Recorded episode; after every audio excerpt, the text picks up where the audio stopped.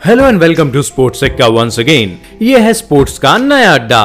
मैं हूँ आरजे गौतम और आज विशेष कार्यक्रम आपके समक्ष लेकर हाजिर जनाब, जिसका नाम है हुकुम का इक्का विद स्पोर्ट्स सिक्का और आज हुकुम का इक्का विद स्पोर्ट्स सिक्का के सेगमेंट में हम बात करेंगे दीपिका कुमारी की। तीरंदाजी विश्व कप के तीसरे चरण में तीन स्वर्ण पदक जीतने वाली भारत की स्टार तीरंदाज दीपिका कुमारी विश्व रैंकिंग में फिर से शीर्ष पर काबिज हो गई हैं। रांची की रहने वाली 27 वर्षीय खिलाड़ी ने पहली बार 2012 में नवंबर के एक रैंकिंग हासिल की थी, यानी कि प्रथम रैंकिंग हासिल की थी। उन्होंने रविवार को रिकर्व की तीन स्पर्धाओं, महिलाओं की व्यक्तिगत, टीम और मिश्रित युगल में स्वर्ण पदक अपने नाम किया है। विश्व तीरंदाजी ने दीपिका के शानदार प्रदर्शन के बाद ट्वीट किया, इससे दीपिका सोमवार को विश्व रैंकिंग में नंबर एक स्थान हासिल कर लेंगी।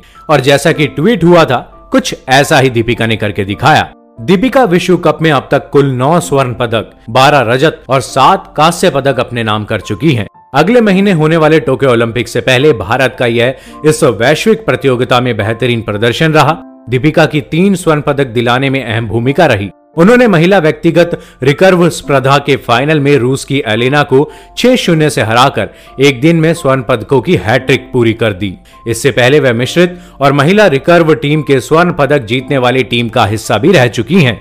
दीपिका कुमारी के इस जज्बे को स्पोर्ट्स का सलाम करता है और 21 तोपों की सलामी देता है और हुकुम के इक्के के सेगमेंट में आज हम सब मिलके दीपिका कुमारी को सल्यूट करेंगे, जिस तरीके से इन्होंने हैट्रिक लगाई एक नहीं, दो नहीं तीन तीन स्वर्ण पदक अपने नाम किए।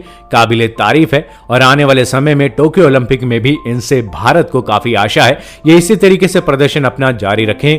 यही हमारी शुभकामनाएँ हैं और हम भी अपने शोज़ जारी रखेंगे। लेकिन अभी हमें जाना पड़ेगा। आप कहीं मत जाइएगा। स्टे कनेक्टेड रहिएगा स्पोर्ट्स सिक्का के साथ, क्योंकि ये है स्पोर्ट्स का नया अड्डा।